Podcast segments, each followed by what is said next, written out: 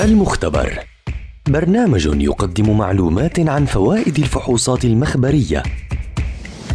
من تقديم الدكتور محمد عسعيس دكتوراه في المختبرات الطبية وأمراض الدم.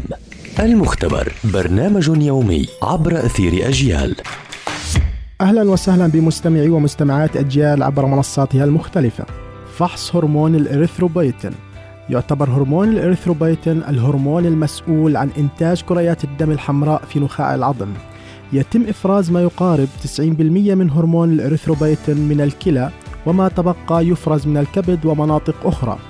يقوم هرمون الإريثروبيتين بتحفيز إنتاج الخلايا المسؤولة عن إنتاج الهيموغلوبين حيث يعمل على زيادة انقسامها وتطورها لتصبح خلية ناضجة للقيام بوظيفتها الأساسية وهي تبادل الغازات. في بعض الحالات وتحديدا حالات فقر الدم يتم إنتاج كميات أكبر من هذا الهرمون من أجل تحفيز نخاع العظم على إنتاج الخلايا وتعويض النقص.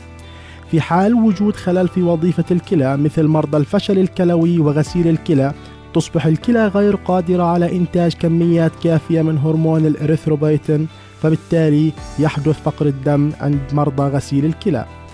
يتم تعويض مرضى الفشل الكلوي بهرمون الإريثروبيتين على شكل إبر تعطى كل أسبوعين أو شهر حسب درجة فقر الدم.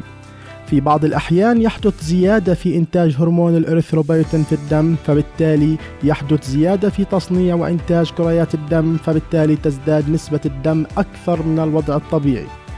ينصح بإجراء فحص هرمون الإريثروبيتين في حالات ارتفاع الدم وتحديدا عندما يزيد الدم عن ال 17 عند الرجال أو عن ال 16 عند النساء. الوضع الطبيعي لهرمون الإريثروبيتين في الدم هو من 3 وحتى 32 يتم إجراء فحص هرمون الإريثروبيتين عن طريق الدم ويتم إصدار النتيجة خلال ثلاث ساعات. استنونا في حلقة جديدة عن فحص ومعلومة جديدة. دمتم بصحة.